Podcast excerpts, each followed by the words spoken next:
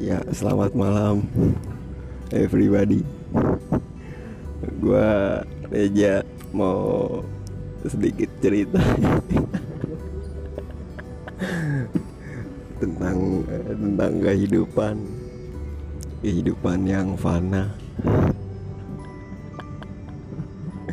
bersama teman gua yang bernama Mul Speak ya.